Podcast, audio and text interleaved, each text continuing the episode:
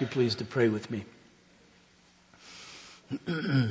Father, as we come now uh, to your word, we're grateful for it. It sustains us in every circumstance and in every situation.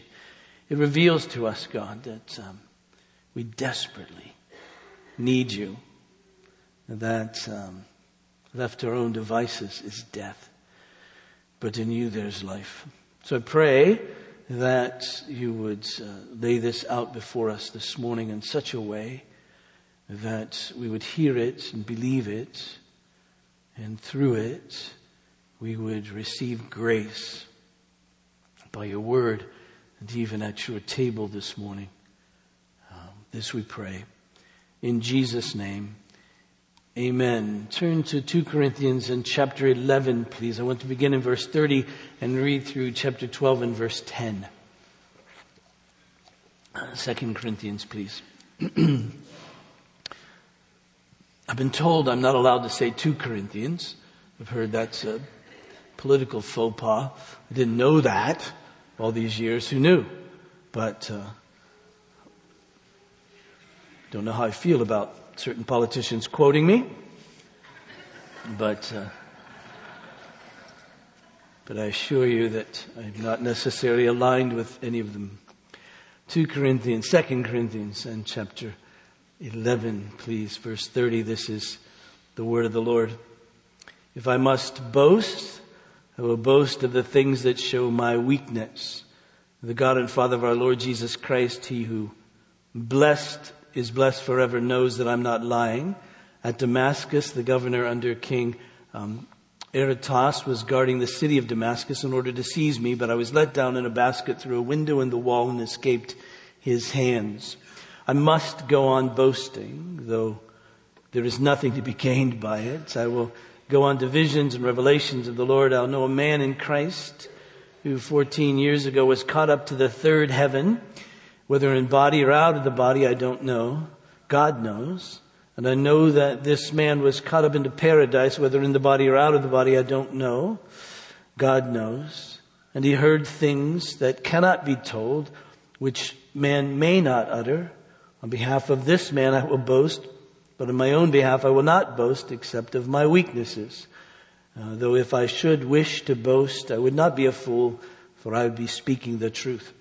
But I refrain from it so that no one may think more of me than he sees in me or hears from me, so to keep me from becoming conceited because of the surpassing greatness of the revelations, a thorn was given me in the flesh, a messenger of Satan to harass me, to keep me from becoming conceited. Three times I pleaded with the Lord about this, that it should leave me. But he said to me, my grace is sufficient for you, for my power is made perfect in weakness. Therefore, I will boast all the more gladly of my weaknesses so that the power of Christ may rest upon me. For the sake of Christ, then, I'm content with weaknesses, insults, hardships, persecution, and calamities. For when I'm weak, then I am strong. The question really of this passage is this. What makes for a true apostle? Now, I don't imagine that when you woke up this morning, that was the question on your mind, perhaps not even as you came here this morning, but it's, it's really the question of, of the text, the passage which we're, we're considering. What really does make for a true apostle? That's what Paul's been getting at the last so many passages that we've been thinking about. Now, it was an important question for the church in Corinth because they had rather rejected Paul as an apostle, or were on their way to do that, and accepting others that Paul called apostles, uh, I'm sorry, imposters or false apostles.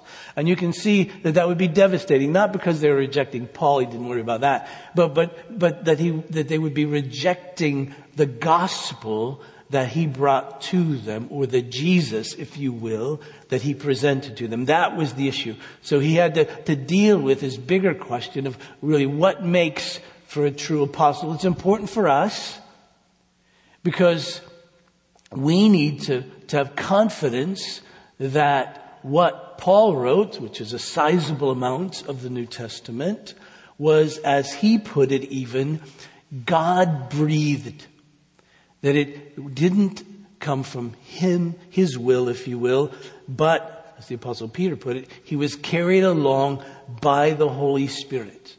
So, so we, we want to know that. How can we trust that these, these letters that Paul wrote were God breathed, not originating in his own will, but he wrote as he was carried along by the Holy Spirit. And so it's important for us to think about that, and thus it's an important question for us. But, but there's a number of other things we learn, and that's, that's the way the Bible is. You know, the, the Bible sort of set up as we're reading along, and some of its history, a narrative of a people of Israel, for instance, or even a narrative of the church in the book of Acts, or, or, or we find poems, or we find uh, prophetic words that come to a, a people, uh, or we find gospel, we find the announcement of news that something had happened through Jesus, and, and so forth and so on. So as we're reading along, we're, we're reading in the, in the midst of God at work in people's lives.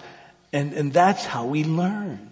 And so here the big question, the overriding question, the contextual question is what makes a true apostle in these passages that we've been reading. But, but, but, but we incidentally learn a number of things as we're coming along here. Like, like what about supernatural out of body or not experiences?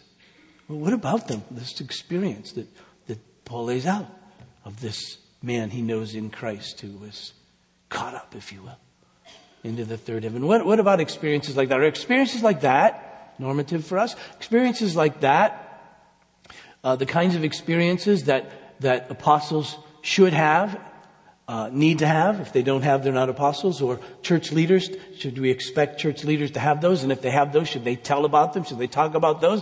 Uh, what about experiences like that, that really, should we be impressed with them? What if you haven't had such an experience? What does that mean uh, for you?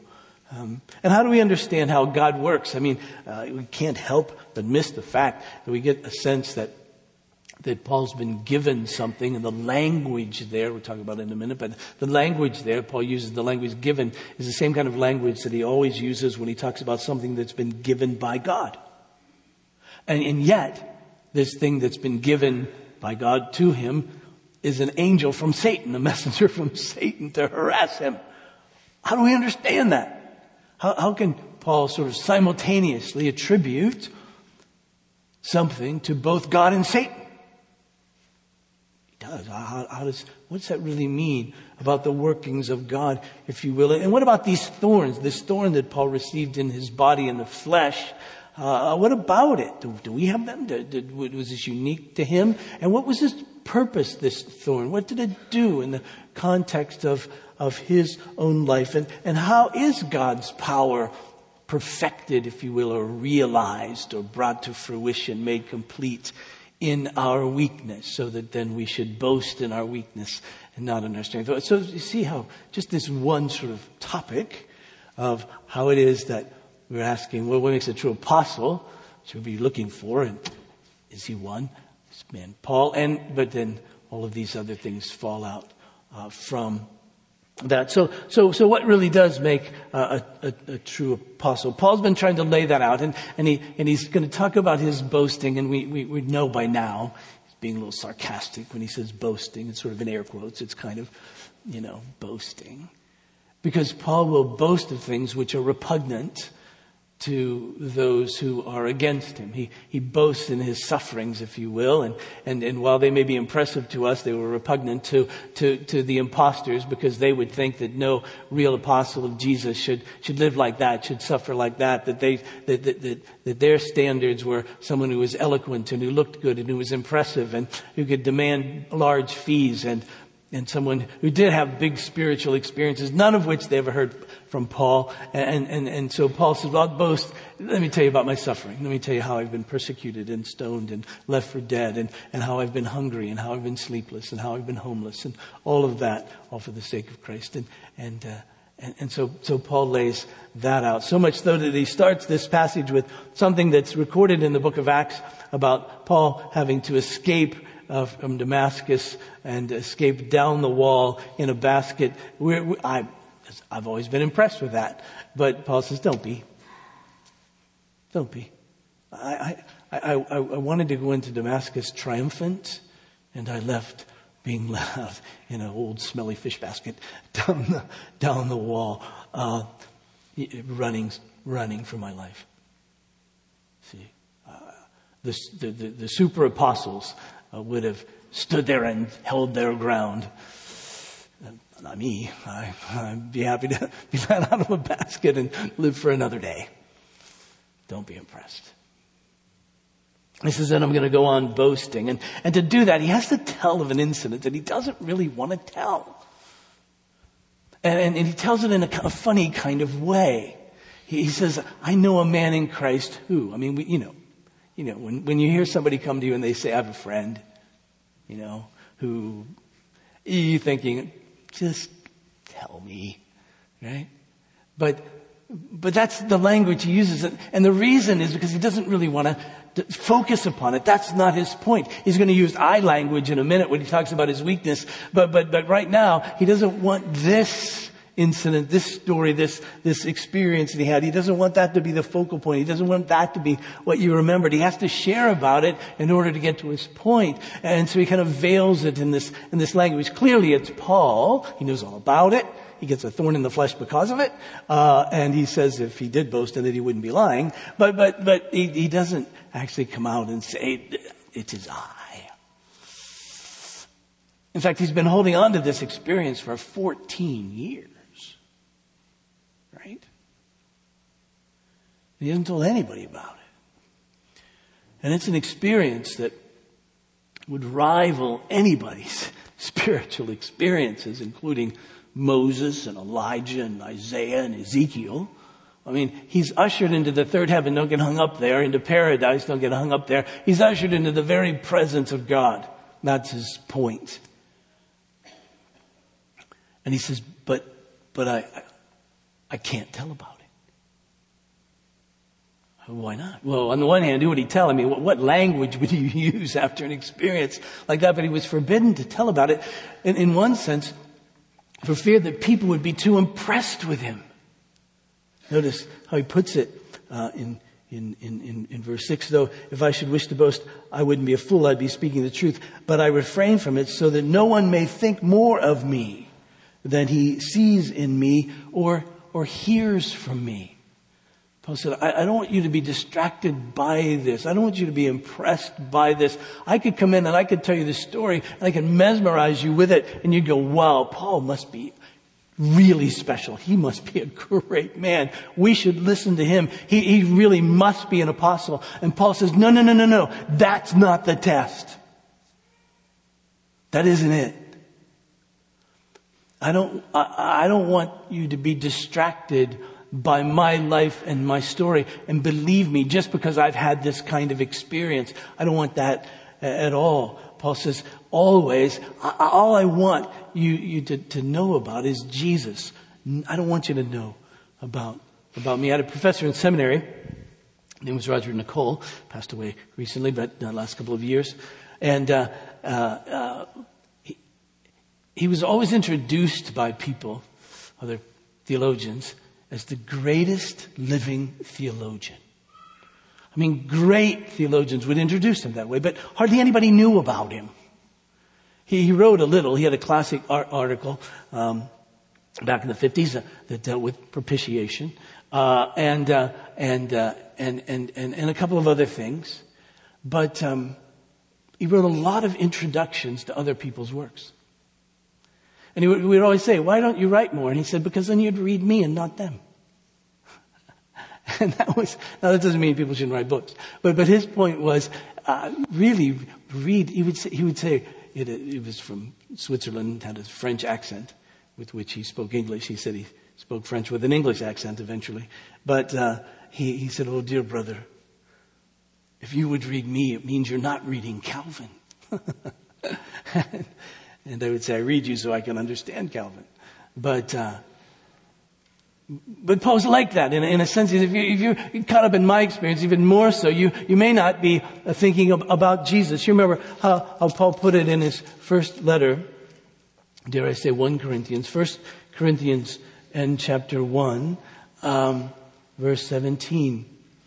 Uh, Paul says, For uh, Christ didn't send me to baptize, but to preach the gospel, not with words of eloquent wisdom, lest the cross of Christ be emptied of its power. I didn't come to, to trick you. I didn't come to be, be to out clever you. I didn't come to outmaneuver you with language. I didn't come out, come here to out argue with, with words that, that would just sort of put you behind the eight ball and, and you couldn't argue back. That isn't it. I, I just came to, to, to share with you the truth of the cross of, Christ and, and, and, and, and the power that was manifested and, and comes through this word of the gospel. That's what did it. So in chapter 2 of 1 Corinthians, you know this, uh, verse 1, he says, And I came to you, brothers, and when I came to you, brothers, uh, I, I didn't come proclaiming to you the testimony of God with lofty speech or wisdom, for I decided to know nothing about you except Jesus Christ and Him crucified. And I was with you in weakness and in fear and much trembling. And my speech and my message were not in plausible words of wisdom, or persuasive we would say, but in demonstration of the Spirit and of power, so that your faith not rest in the wisdom of men, but in the power of God. That is to say, at the end of the day, you wouldn't say, Paul convinced me. I mean, after all, he, he went into the presence of God and came back and told me what he saw. I mean, who can argue with that? No, no, no, no, no. I want to tell you about Jesus and the cross. And I want that, by the power of the Spirit, to convince you. Right? And so at the end of the day, again, people would attribute their salvation not to Paul, but to Jesus and the work of the Spirit. And, that's what he was, he was after. He says, that's, it. that's why I've never told anybody this story. That's why, I, I, because I don't want you to, to, to rest there and be impressed with that and camp out there and think, okay, I have to listen to because of that. It, it, all I want you to, to think about me is what you see and what you hear. Did I come and have I manipulated you? Have I tried to impress you with me? Have I, I tried to trick you with my cleverness? Have I taken advantage of you? Have I even taken your money? No, none of that. I just come. And what did you hear from me? Did you hear from me about me? No. You don't really know that much about me, do you? Because that's not my reason for coming. I came to you with this word of the cross of Jesus. That's what you've heard from me. That's what makes a true messenger of God one who comes and serves you and loves you and seeks your well being, not their own, and who brings to you the word of Christ and fades away to be remembered no more. That's it, you see. He said, so that's what makes a true apostle.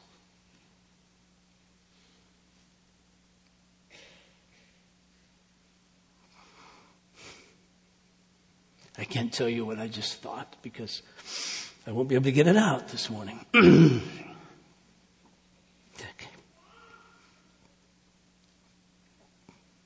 Now, I don't know where I am.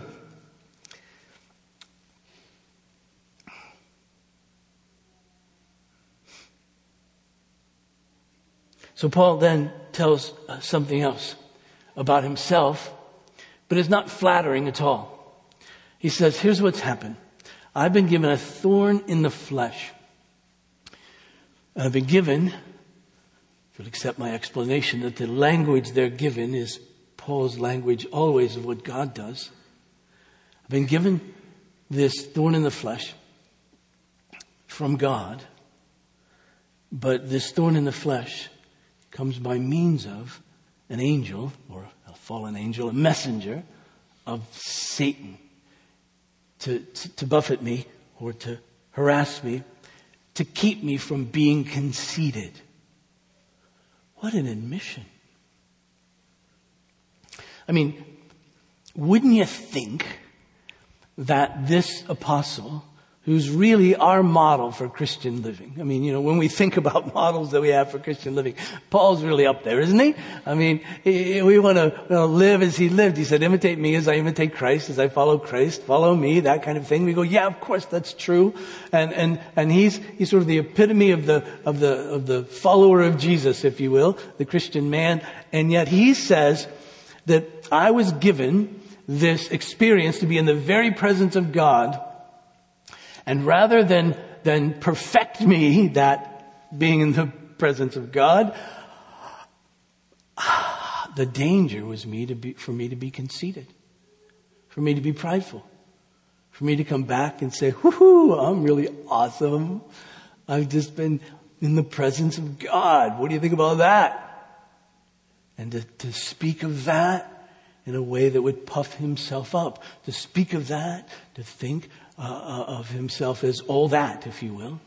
And he said, no. So, so to keep me from being conceited, I was given this thorn in the flesh. Now we don't know what that was. There's all kinds of lists of things that people give and you go back in the scripture, you can see various there are various things such a thorn could be. It could be physical. It could be a disease. Paul uh, has been, uh, we read to the church in Galatia that he had some eye thing going on. Some have even speculated that this eye problem uh, originated when he was in the presence of God. I mean, it's kind of like hurt his vision, hurt his eyes. We don't have any reason to think that. But, but, but, but afterwards he was given this, he had this eye problem perhaps. So gross that he said to the church in Galatia, probably somewhat figuratively and somewhat not, you were willing to pluck out your own eyes for me and, and uh, give me your eyes if you could. Uh, so it could be physical, it could, could be some other ailment. It could have been all these people who came against him, the, the enemies that came against him, always harassing him everywhere he went. We probably get some sense of it from verse 10. He says, For the sake of Christ, that I'm content with weaknesses, insults, hardships, uh, uh, persecution and calamities. When I'm weak, I'm strong. Because whatever else this thorn in the flesh was, it caused him to feel, if you will, to be, uh, to be weak, um, to, to experience weakness. Uh, where he was afraid that he had no strength to continue on. And so he talks about weaknesses, insults that came from others, right? To cause him to feel weak in himself to think, how can I go on in this kind of environment with these kinds of insults? How can I, how can I live with this? And remember, when he's taking these insults, he knows, because he knows the word of Jesus and he knows the scripture, the word of God, he, he knows that he's to experience these insults without retaliating, without bitterness. That's the problem, isn't it?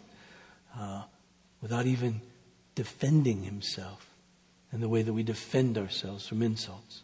Hardships, all kinds of difficulties that came, would come into his life to make him feel, if you will, weak. In fact, he had various hardships and difficulties all combined. We remember in 2 Corinthians in chapter 1, verse 8, he writes this, For we do not want you to be unaware, brothers, of the affliction we experienced in Asia, for we were so utterly burdened beyond our strength that we despaired of life itself.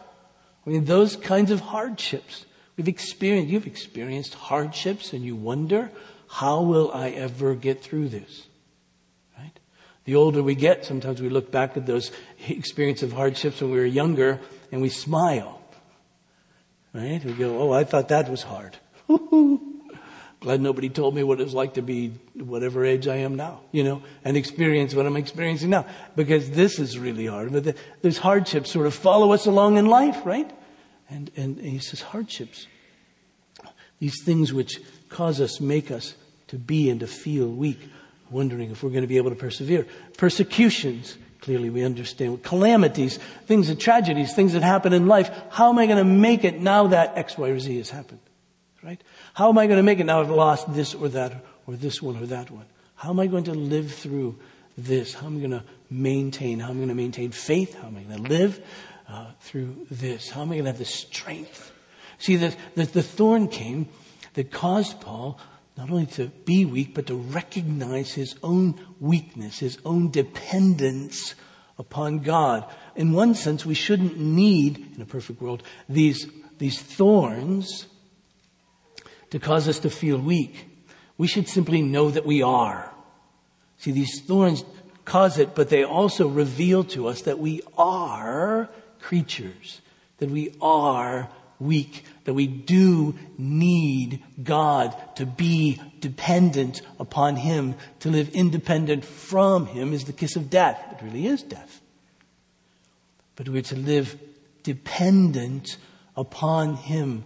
We should, in one sense, always be despairing of life. so that we would be always turning to God, that He would give us His strength. So Paul says, if you want to know who I am, that's who I am. I'm weak.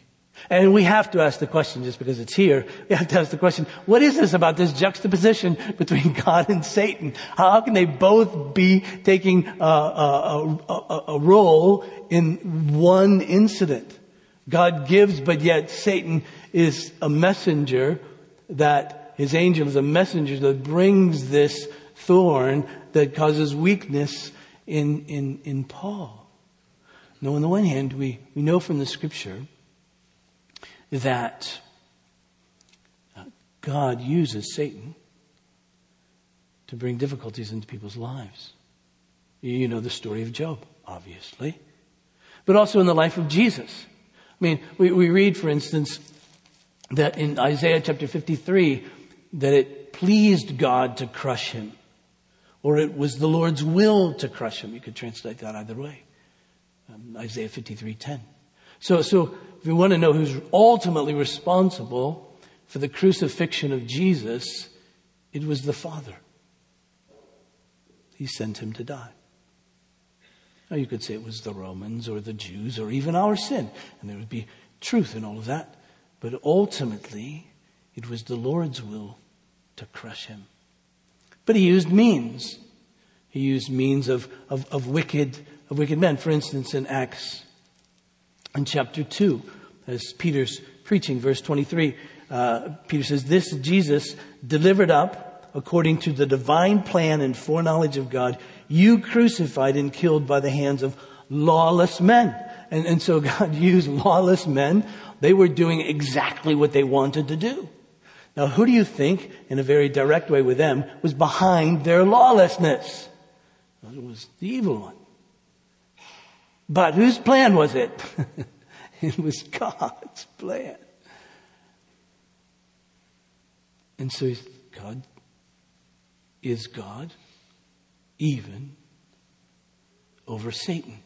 The reformers had a paradoxical and a bit of an alarming, but true nonetheless expression when they said, the devil is God's devil.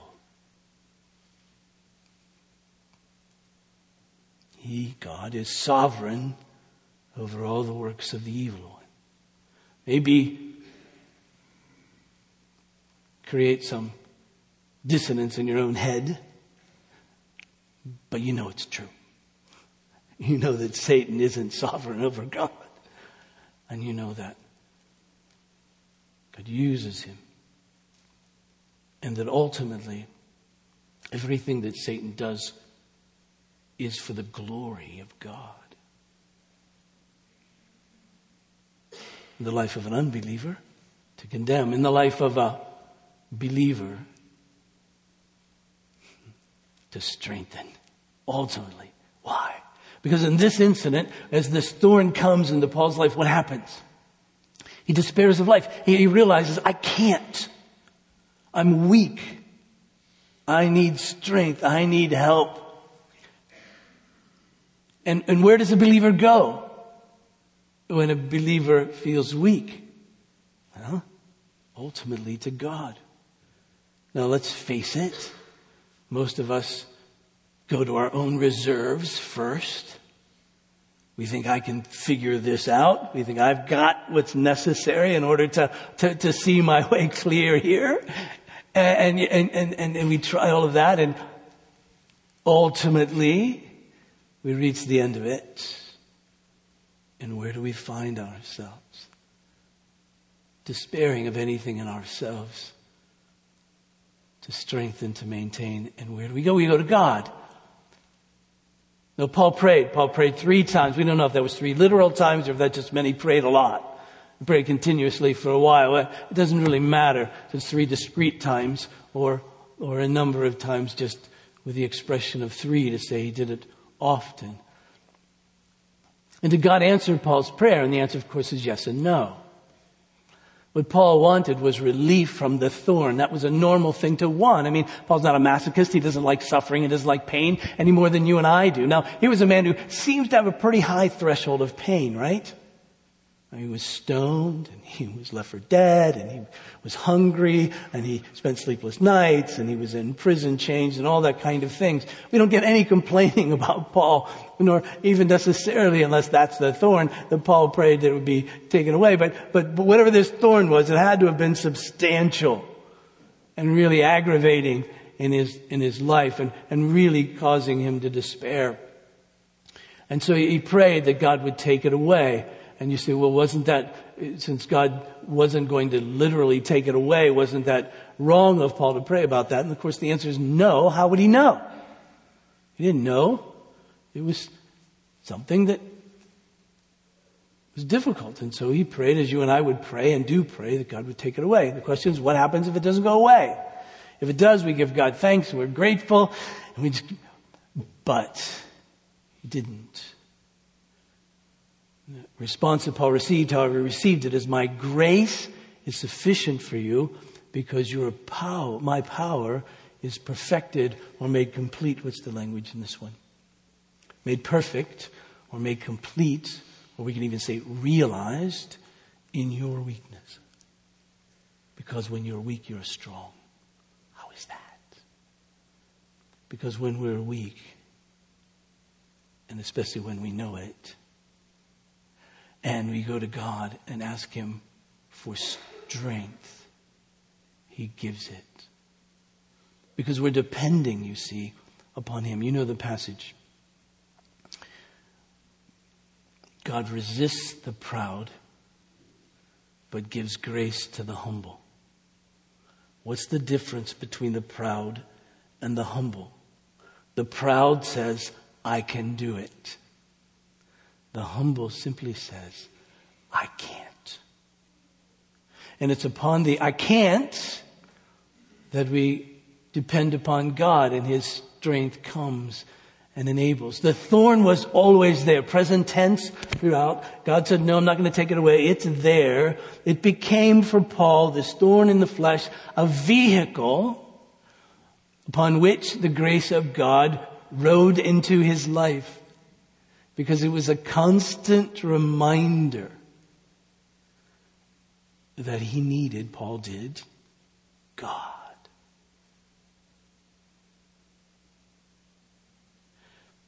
If I could put it like this, there's a pastoral genius at work in Paul by the Holy Spirit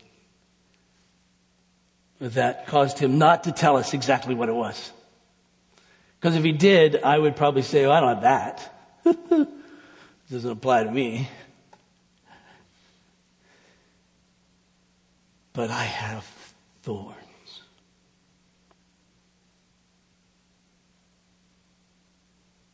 And we can debate all day long about what it means that Satan is the messenger of that or God is the giver of that.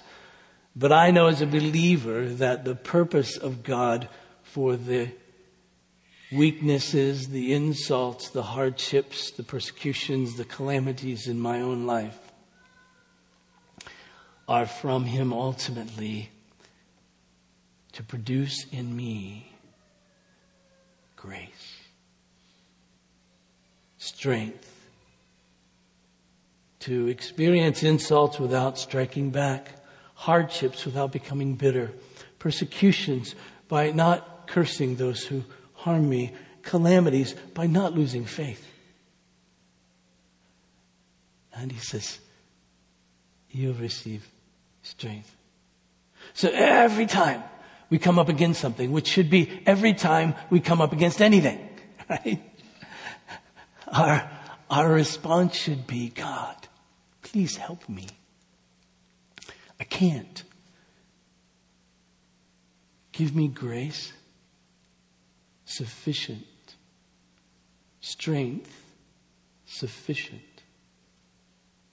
to serve you at this moment, to maintain faith, to speak the truth, to not be bitter, to not be angry, to be joyful, to be loving in this circumstance, even against someone who may despise me, to bless those who curse. I'm standing before someone with, with a heart that's completely turned against you, God. And yet here I am, fairly, uh, you know, uh, uh, not very eloquent, not very clever, not all that smart. And, and, and here I am in this impossible situation. Help me. Give grace, give power in this word so that this one who hears it will believe.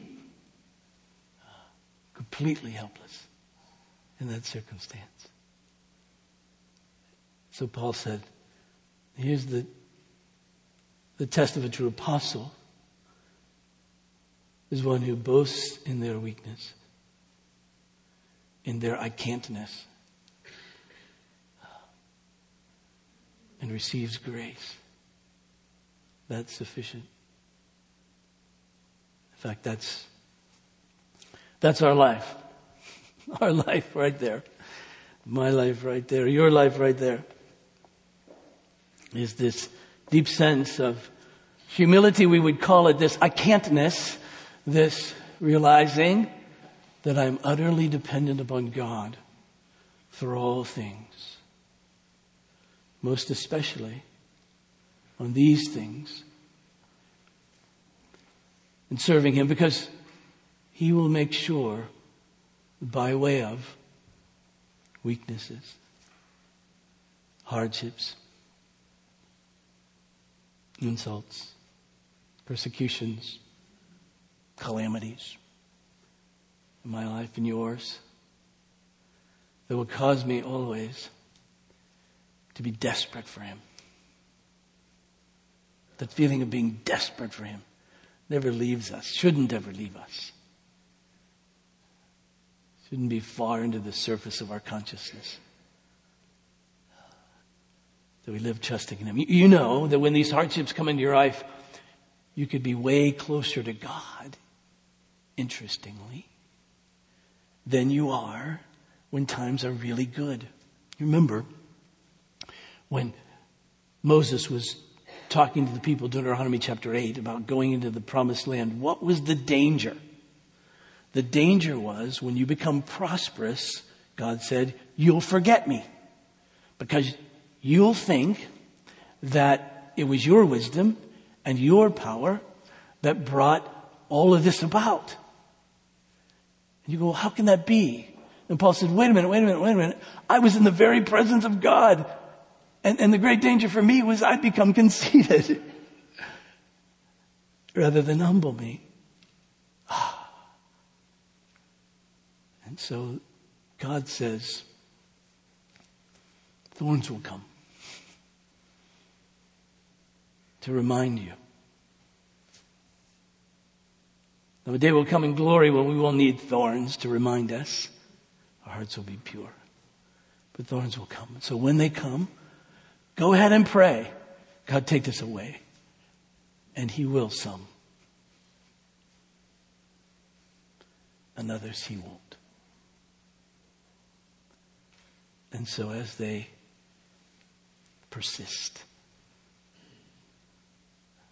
know that riding upon them is His grace. Because you'll say, I can't. And He'll say, but I can. We see that here. You're looking at the life of this one Jesus of Nazareth, when was he weakest? Isn't it when he was hanging there? Completely exposed.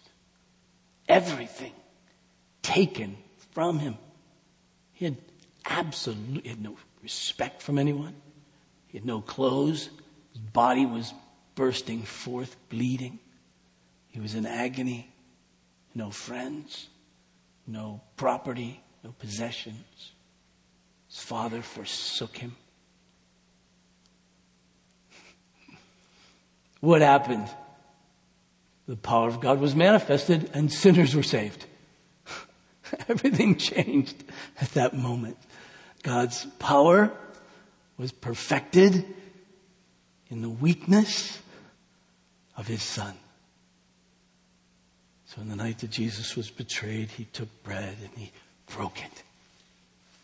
And there's a sense in which he said, I'm about to be weaker than any man has ever been. I'm giving it for you. In the same way, he took the cup. And after giving thanks, this too, he gave to his disciples and he said, This cup is the new covenant in my blood shed for many for the forgiveness of sins. Uh, this do in remembrance of me, the apostle adds, as often as we eat of this bread and drink of this cup, we proclaim the Lord's death until he comes. And we're proclaiming a, a lot in that, but we're proclaiming that in the weakness of Jesus, the power of God was manifested in such a way that the sins of sinners were forgiven and sinners were reconciled to God.